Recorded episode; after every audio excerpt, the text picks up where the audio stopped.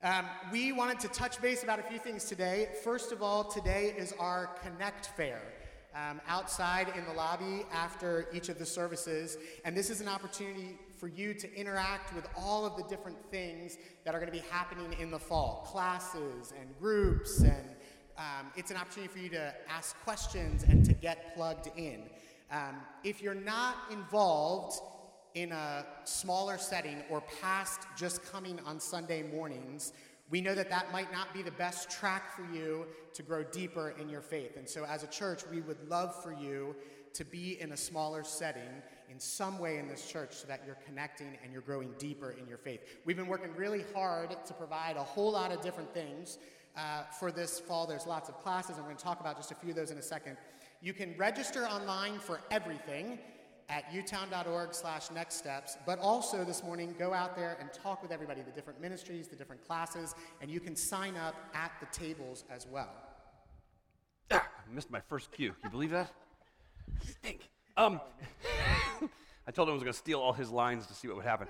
Um, youth, children's, all that stuff gets started up. Our, our team kid starts on Wednesday night. We need you to get registered for that. Our youth group has already begun. They're on Wednesday night. Our children's ministry on Sunday mornings in particular, that's, that's all there and, and, and up and running. We have also, uh, we're going to be offering a number of digging. I feel like I'm really yelling at you. I'm sorry. It's really loud. My bad. We have a number of digging deeper classes. Uh, we have a number of a digging deeper class. Those are classes for us to get involved in, on top of just community group. But digging deeper gives you a chance to come in and, and, and do some, some a little bit deeper study and different things. We've got seven different classes that are available. You can get information about that out at the Connect station or out at the um, ministry fair out there, and then we'll talk about them some more. One that I want to point out, men. I want to point this one out to you, men. On Tuesday nights, we are going to jump into the book of Romans together. I'm going to lead that to start us off here in a couple of weeks. Tuesday nights here. We're going to launch into the book of Romans, and I'm really excited about it. I would love to have you join us. So that's that was my first section. Go ahead, Mark. and if you're new with us, um, we have a Discover series, and Discover Uniontown is coming up in two weeks. That's if you're brand new and you don't know anything about the church. We would love for you to sign up and be a part of that. Um, also, there's uh, Discover Family, which is our membership class that starts next Sunday, so we would love for you to sign up for that. Um, community groups. I just want to say thank you. We gave that announcement a few weeks ago, and as of this morning, there are 17 new groups forming. That's phenomenal. So if you want to be in a community group, please go to the community group uh, table out there and talk with them, and they'll help place you where you can go. Also, um, today, there are books in the seats in front of you, and we'd love for you to grab that. The first thing in there is the master calendar, the white page that you see, and that has everything we're talking about for the fall in there. Um, also, this is the day that we launch our theme for the year. This is what we call Vision Sunday. And as a congregation, we take this journey together every year. Um, this year, our theme is Forward Together. The leadership here has been praying about, dreaming, talking, conversing, uh, all about what Uniontown um, should look like in the future.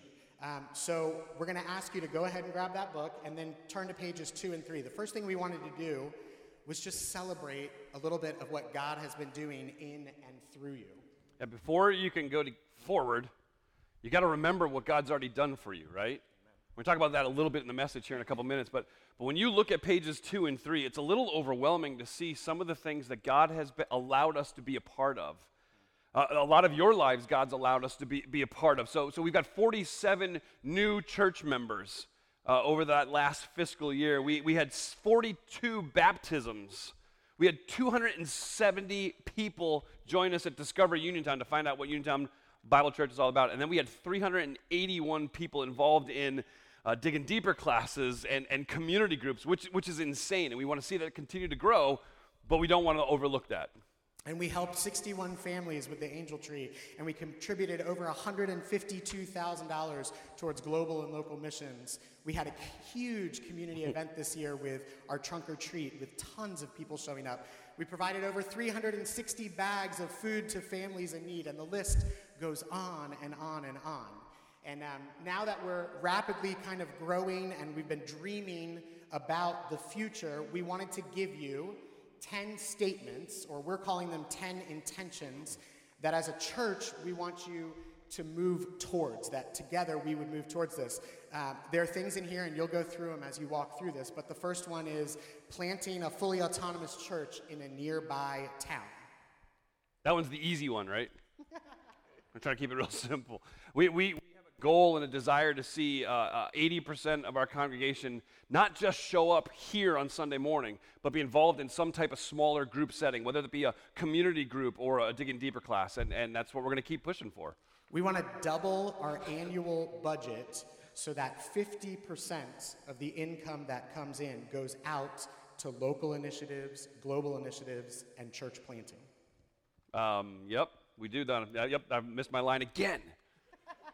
I feel like we should be holding hands and skipping or something.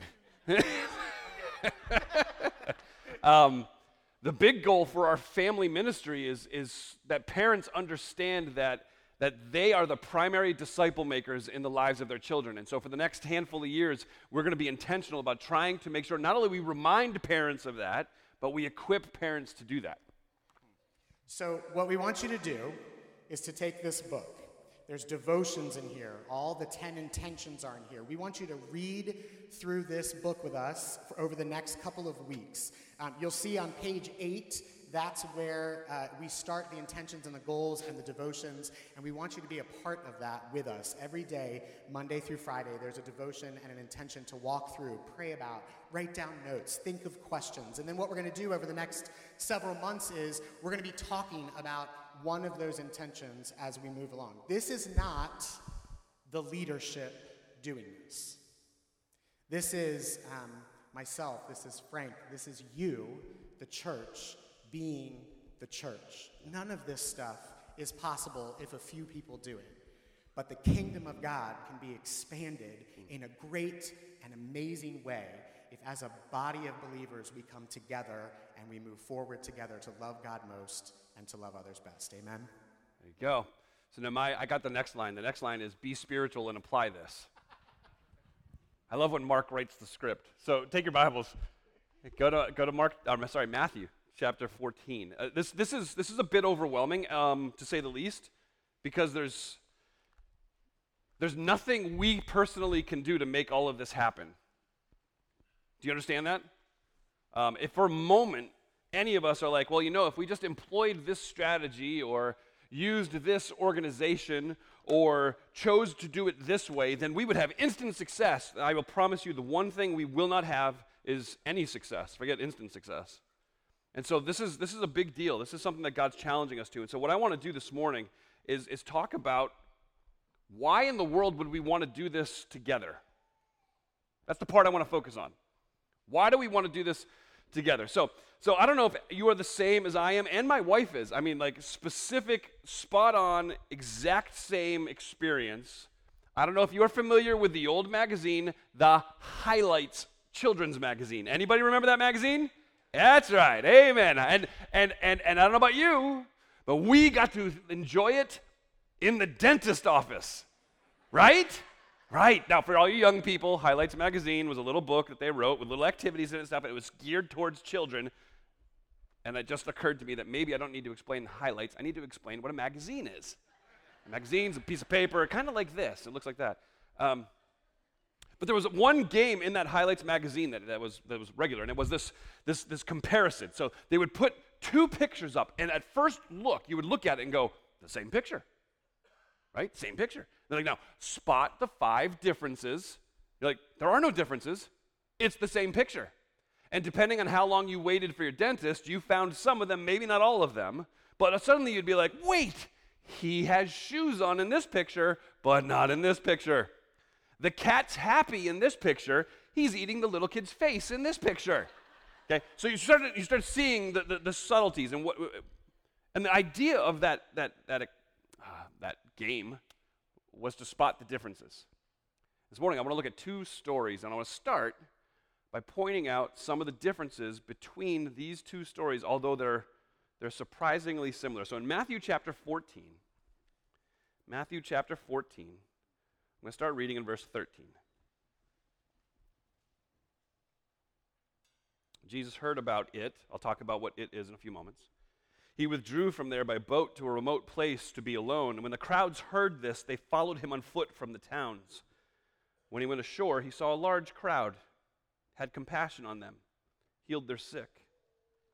When evening came, the disciples approached him and said, This place is deserted. It's already late. Send the crowds away so they can go into the villages and buy food for themselves.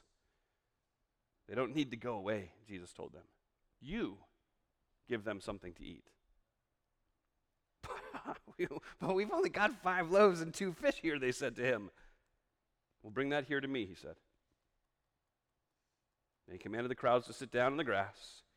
He took the five loaves, the two fish, looking up to heaven, he blessed them. He broke the loaves. He gave them to the disciples, and the disciples gave them to the crowds. Everyone ate and was satisfied.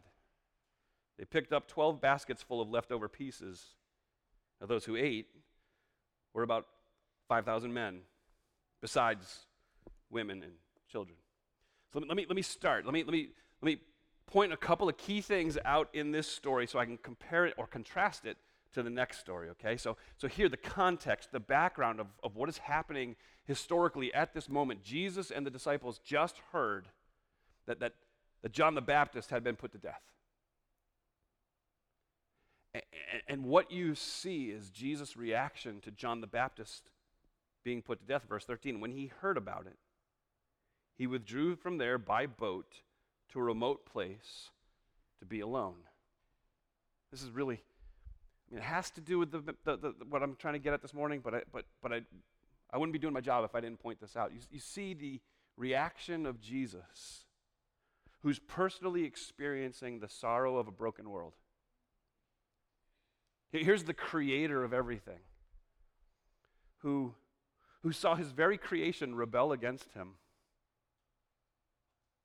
and then watched as humanity chose sin, chose to bring the dirty fingerprints of sin into his otherwise perfectly clean and immaculate creation, and in so doing, brought death. And now that Creator, Jesus, has felt the heartache that humanity feels oftentimes. In fact, I would say almost every single one of us, if not every single one of us, has experienced that sadness, that sorrow, because death isn't natural. It's not what we were designed for. We weren't designed for that separation. And yet, because sin entered into the world, so death has passed upon all men because all have sinned, Scripture tells us. So let me be really clear at the onset. Just that one very simple experience that Jesus had in mourning the death of John the Baptist is against the teaching that would say that as a Christian, you will never experience sadness, you will never experience hurt, you'll never experience pain, you'll never have bad things happen in your life if you were really faithful. Sorry, if the divine, perfect Son of God experienced it, brother, you're going to experience it too. Now, don't look for those things, but we're going to experience them. A little bit more on that a little bit later. So, so he's, he's mourning the, the death of John the Baptist. He goes to be alone. The crowds hear that Jesus has, has tried to escape, and the crowds follow after him. And when, when the day ends, so it's just a single day, but when that day ends, uh, he says to the disciples, Hey, hey, um, the, the, the crowd, I'm sorry, no, he doesn't. The disciples, I, got, I already got the stories mixed up. The disciples come to him and say, Jesus, the crowd has been with us. We're in the middle of nowhere. We, we, should, we should let them go and get food, or else you know, it's getting late, so let's, let's get them out of here. And Jesus says, Okay, why don't you feed them? In the Greek, the word you is emphasized. So when they come to Jesus says, What are we going to do? He says, You. You're going to fix it. So you, you feed them. And their response is, What are you talking about? We can't feed them. Um, in, in, in John chapter 6, the disciple Philip in the, the retelling of the story actually says to Jesus, Jesus, listen, it would take a half year's wages for us to get enough food for everybody to take a bite. Jesus says, Yeah. You gonna fix it? We don't have anything. Oh, wait, Jesus says. What, what do you have? And they respond, We've got five loaves and we got two fish. I don't care how big the loaves are or how fat the fish are. That's not a lot for this many people, right? This is a Lunchable. It's a Lunchable. The disciples are like, Listen, we, we've got nothing. We can't, we can't take care of this for these people. Jesus What do you have? Five loaves, two fish. And Jesus' response to them is, Give them to me. Give me the five loaves, give me the two fish. And in this story, Jesus, Jesus blesses the food, he breaks the loaves, he gives it to the disciples, and the disciples then head out into the crowd distributing the food. We're told in this story that the crowd ate until they were satisfied. When they were finished eating, the disciples go back into the crowd and they collect leftovers leftovers. And they bring back 12 full baskets of, of leftover food. And we're told in the story that the number of people that were, were served at this lunch was 5,000 men. That doesn't count women and children. Matthew makes that clear. That was just counting the men. And it wasn't like all the men showed up and the ladies stayed home. So that's this story. Turn your page to Matthew chapter 15. Matthew chapter 15. Just to set the stage for you, I'll go ahead and start reading in verse 29. It says, Moving on from there, I'll tell you what that is in a second. Jesus passed along the Sea of Galilee. He went up on a mountain and he sat there. And large crowds came to him, including the lame, the blind, the crippled, those unable to speak, and many others. They put them at his feet, and he healed them. The crowd was amazed when they saw those unable to speak talking, the crippled restored the lame walking, the blind seeing, and they gave glory to the God of Israel. Jesus called his disciples and said, I have compassion on the crowd because they've already stayed with me for three days and they have nothing to eat.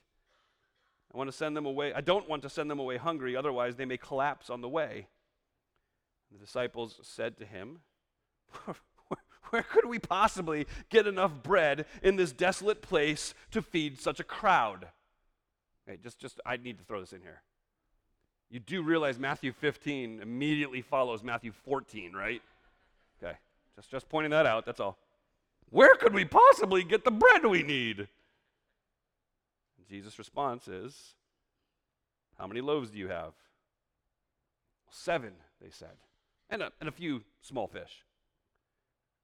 After commanding the crowd to sit down on the ground, Jesus took the seven loaves and the fish, gave thanks, broke them, gave them to the disciples, and the disciples gave them to the crowds. They all ate and were satisfied.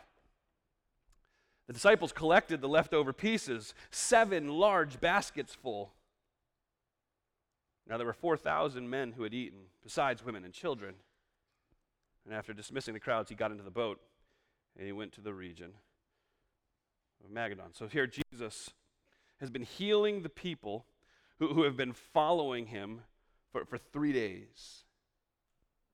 He, he's just had this interaction with the Pharisees and the Sadducees who are constantly challenging him. This time they come to him like, Man, your, your disciples are defiled because they're, they're not washing their hands. And then Jesus responds to them. And one of my favorite interactions is the disciples then come to Jesus after this interaction with the Pharisees and Sadducees gets a little heated. I mean, it's a little I mean, uh, too many of us are like, Jesus, meek and mild. He, not with the religious elite, with those who thought themselves to be righteous. He made it very clear that they weren't.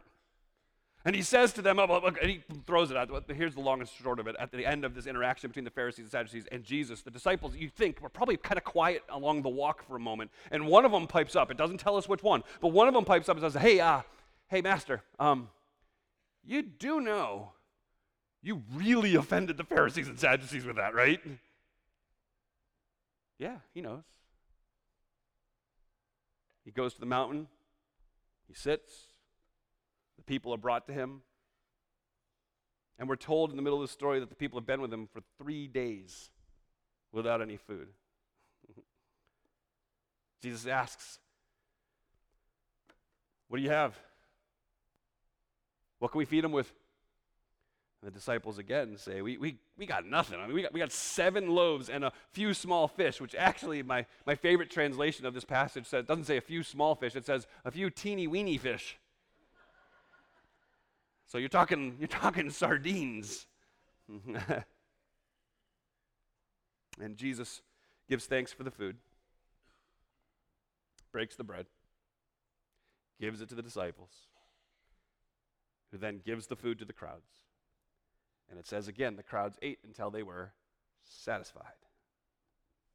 Lunch is done. The disciples go back out, and they come back this time with seven large baskets filled with the leftovers. Matthew tells us at this event 4,000 men, plus women and children, ate that day. We're, we're talking two very different miracles, and yet very similar.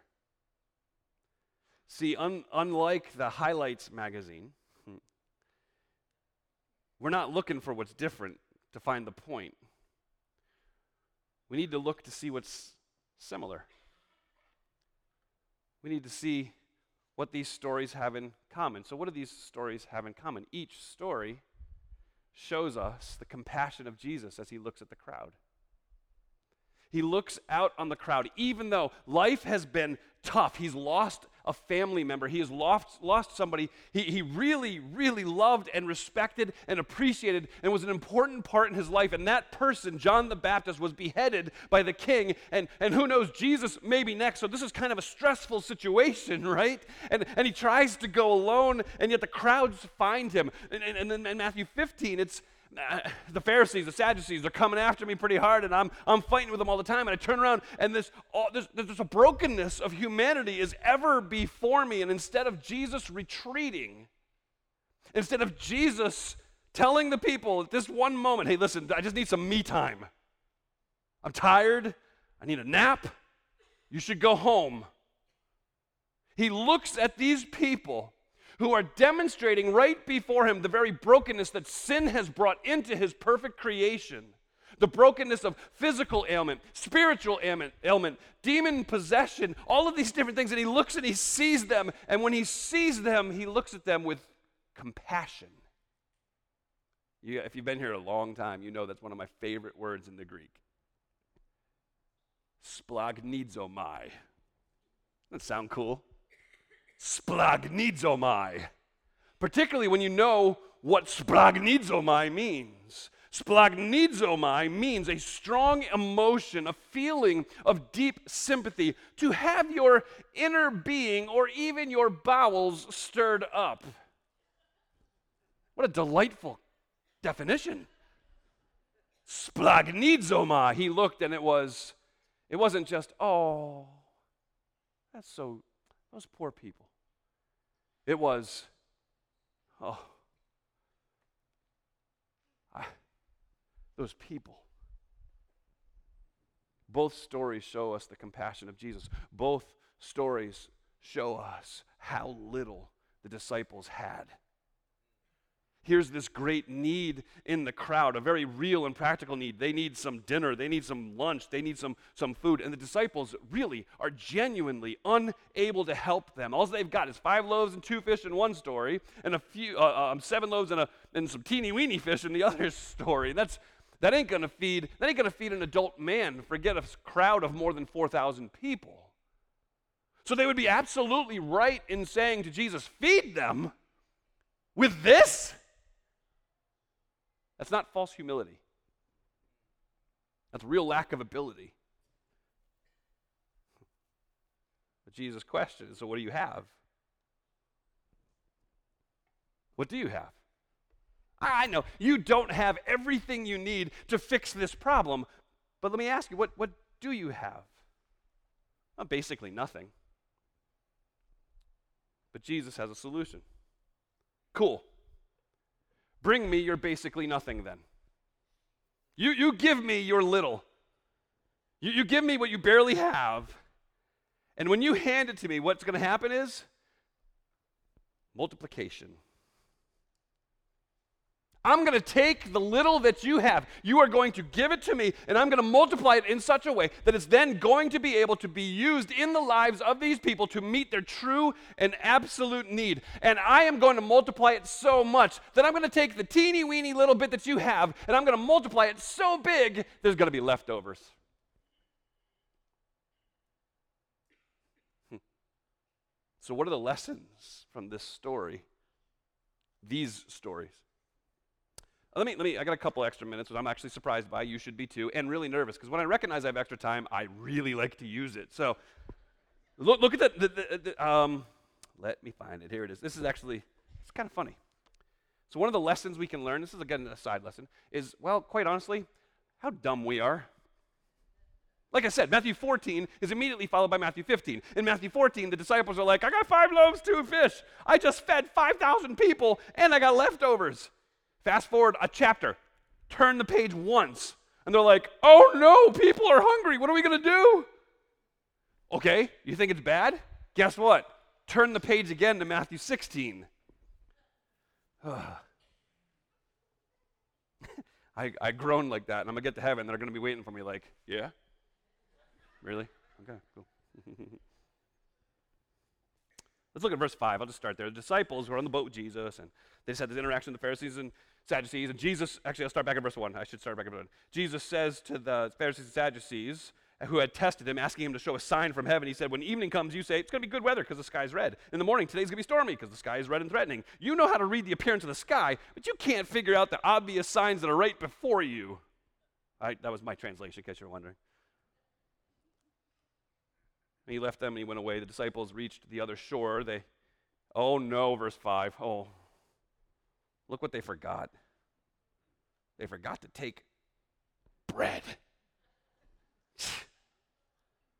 Jesus is teaching them, and he says to them after this interaction with the Pharisees and Sadducees, Hey guys, listen, watch out, beware the leaven, the Pharisees and Sadducees. And the boys are like, Oh. You can see him walk to the corner. They're like, Oh, did you hear that? Jesus is talking about leaven. It's because we forgot to bring bread. Aware of this, which is, I think is an understatement, Jesus said, You have little faith which is a much nicer way of saying you morons, but that's okay. You have little faith. Why are you discussing among yourselves you don't have bread? Don't you understand yet? Don't you remember the five loaves for the 5,000 and how many baskets you collected? Or, the seven loaves for the 4,000 and how many large baskets you collected? Why is it you don't understand that when I told you beware the leaven and Pharisees and Sadducees, it wasn't about bread? Well, then, verse 12 says, that, that, well, then, then they understood that he had not told them to beware the leaven in bread, but the teaching of the Pharisees and Sadducees. We are fools. We need to be reminded of what God has done for us, in spite of us, through us, in front of us, so many times. We need to learn to see with the eyes of Jesus. We need to be compassionate like Jesus is. And you have to learn to be compassionate. It's not a natural thing. Um, every Sunday, there are men and women who come to this place. They sit among us. And to say that their hearts are broken is an understatement. It's their hearts, their soul, their lives are broken. And yet they can slip in here, go unnoticed because we're living in our comfort zones. We're, we're among our circle of compadres that we like talking with. We're with our friends. And, and if we're not careful, we miss, and, and new faces, absolutely, we miss the new faces, but we also miss the lonely that God has brought into his house with the expectation that his children would be his hands and feet in their life. Uh, to be compassionate towards people takes investment, it takes time, it encroaches on space. Compassion comes with a cost. So, so as it relates here to Uniontown Bible Church, you've got to come into this place intent on engaging and serving one another and being compassionate towards one another because it's really easy to slip into your normal seat, sit down, and just be like, blinders on, I'm here. I'm going to stare at the back of this dude's head for the next hour, and I'm going to get out to my car as fast as I can. No, no, no. There's a real easy application of how to demonstrate a compassion towards people, and sometimes you don't even know that they need compassion. Here's, here's an easy one. Let's take the first five minutes after the service ends and go see somebody else. Now, I know sometimes I have a little trouble landing the plane. I get it. Sometimes you got to run out of here as soon as the service is done. Completely get that.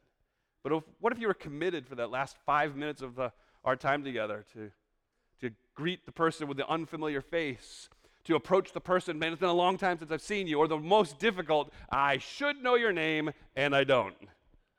Right? Five minutes can make an impact for people. There's people within this place who need you to demonstrate compassion to them. But even more than that, there are people outside of this place who need you to demonstrate compassion to them. How, how do we meet those needs out there? How do we meet the ones with the, the, the, the, the, that we really don't have answers for? The drug addictions, the broken marriages, the abuse, all of the different things out there. How, we're only one church in one little rural area with limited experiences, with limited opportunities, with limited resources. What do we do? I got five loaves, two fish. We bring our little. We give each and every opportunity that comes to us right to Jesus. We, we, we take every resource we have at our disposal. And let's be honest, many times the resource is pocket lint. Jesus, this is all I got. And Jesus says, Well, that'll do.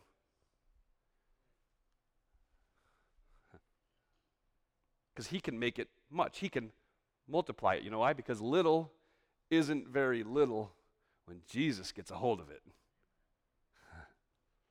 What do you have? Jesus says, Bring it, bring it to me. How's that for a simple call to arms? What do you got? Bring it. I'll use it. Um, and when you do, when they did, the crowds were fed. Both passages say they ate until they were satisfied. Let me, let me point this out. This is really important. That, that satisfied actually means they were filled full, they were stuffed in a, in a community, in a culture, in an age where people didn't eat to get full. They ate to survive because they were in such impoverished situations. So, so to be able to push back from the table and be like, whoa, I haven't eaten like that in years, that never happened. But here, Jesus is like, there you go, I'm going to take the little that you have and I'm going to make it extravagant and I'm going to make it a lot.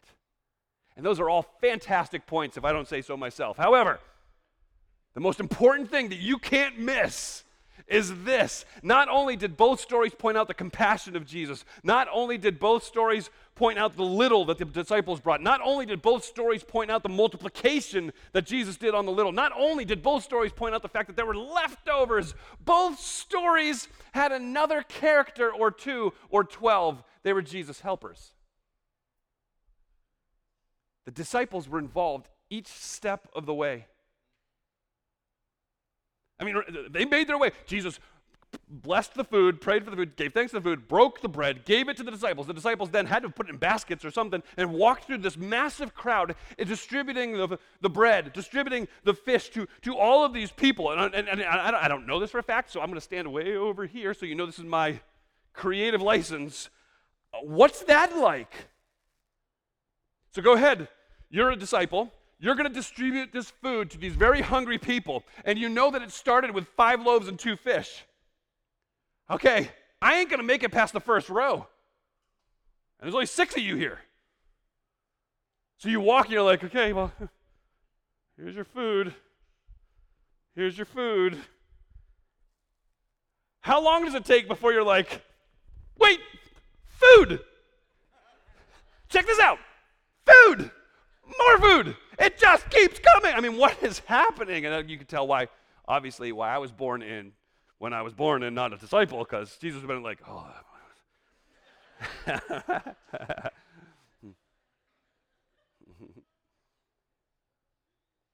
Each time that they handed somebody the food that they needed, they were reminded about how able Jesus is to meet needs that we could never possibly meet on our own. And Jesus gave him a chance to, to be a part of this. He didn't need any helpers. He demonstrated that when he turned the water into wine. He didn't need the disciples, like, okay, guys, hold that still for me. He didn't need helpers, but he let them help. Why? I think for a few reasons. First, they were allowed to see firsthand how the brokenness of this world affects his heart. And we could learn from that, couldn't we? Too often, the brokenness of this world turns us into skeptics, cynics, angry Facebook posters, conspiracy theorists, rabid political followers. instead of seeing them the way God sees them, as he weeps with those who weep and mourns with those who mourn. He feels the brokenness that sin has brought into this world, and it moves him to action. It moves him to compassion. It moves him to splanchnizomai. There's absolutely nothing that you, you, can do, that I can do to fix all the brokenness of this world. And that, that's another reason why I think he allowed the disciples to help them along every step of the way. There was nothing they could do to fix the problem. There was no patch big enough to cover the gaping hole of brokenness in the, in the human experience. There was no self medication that could possibly fix it. There's one answer, and only one answer to humanity's greatest problem, and his name is Jesus. That's, that's, that's the love of God demonstrated for us in that this, while we were still sinners, Christ died for us. God loved us. Not, we, we didn't love him. It wasn't like, oh, they love me. Let me do something nice for them. No, no, no. God loved us and sent his son. It's, but somehow, in his graciousness, in his kindness, he allowed his disciples to play a role, to be a part to splash around in the kindness of Jesus in the crowd. And I hope you understand that's the heart of what we're trying to do here at Uniontown Bible Church. We, we believe strongly that God was very clear in His Word. In fact, Jesus answered a very specific question What's the greatest commandment? And He said, Love the Lord your God with all your heart, soul, mind, and strength. And, and that, that, that's love God most. And man, that's what we want to do as a church. But He didn't stop there, did He? The second is just like it love your neighbor as yourself. Love God most, love others best. You can't possibly love others best unless you love God most. And so as we head into these intentions, these desires, these hopes, these goals, whatever you want to call these things, in the kindness of God, in the graciousness of God, if we bring Him what we have, as meager as it may seem, as pathetic as it might seem, He'll allow us to be a part, to play a role. He'll let us carry the baskets. So let's do it. Let's do it. P- pick up your part of the basket. And let's do this together. And all along the way, let's stop and remember that it's not us. He doesn't need us. And yet he invites us to join him in this.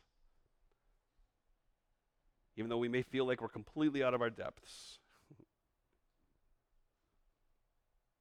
he's glad to have us trust in him. And he's trustworthy. And man, I, I'm excited. I'm, I'll be honest, I'm terrified. You read some of these things, you're like, whoa. Yeah. Yeah. It's a little crowded in here, so maybe you'll read this like, I ain't going back. Cool, we need some room. That's all right. See. I love you. Um, I'm kidding. I'm kidding. I'm kidding. Um, no, I don't know. I don't know. I don't know. I don't know. You know what I know? I know. I was reminded this weekend by very good friends of mine. I know that God has worked in my past and done things in my past and allowed brokenness in my life to be healed by the, the love of Jesus Christ. And by the way, that's the most important part. But the way that God has worked in my life, He has somehow navigated through all of my 49 years of life and led me to this place to stand in front of you right now with this giant mouth that He has blessed me with. To join in this together with you. Um, I can't wait. I can't wait. I can't wait to jump into this with y'all and laugh when we screw it up, because we're gonna, to learn, but then to stop and reflect and celebrate that God has allowed us to be a helper. So pick up your basket. Father, thanks for your goodness, your grace, your, your sense of humor. the fact that this seems like a great idea is crazy to me. You're compassionate and you love people. And you continue to give us opportunity to serve people. So, Lord, help us to do that well. Help us to have creativity, ideas, understanding of how to do these things. We don't know how to do all this yet. We're going to trust you, though, because we're going to give you our, our loaves and our fish. We look forward to seeing what you're going to do. God, I pray in this process that we would be humble without having to be humbled. I pray that we wouldn't allow our focus to slip off of you and to come unto us because we are nothing. It's you. It's you. It's you for us, it's you for the community. They need you. So kick us when we need to be kicked, hold us back when we need to be held back. Open our eyes to be reminded of what it is you've done for us.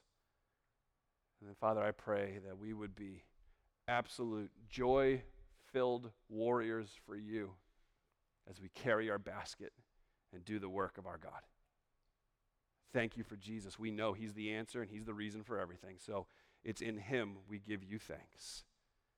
Amen.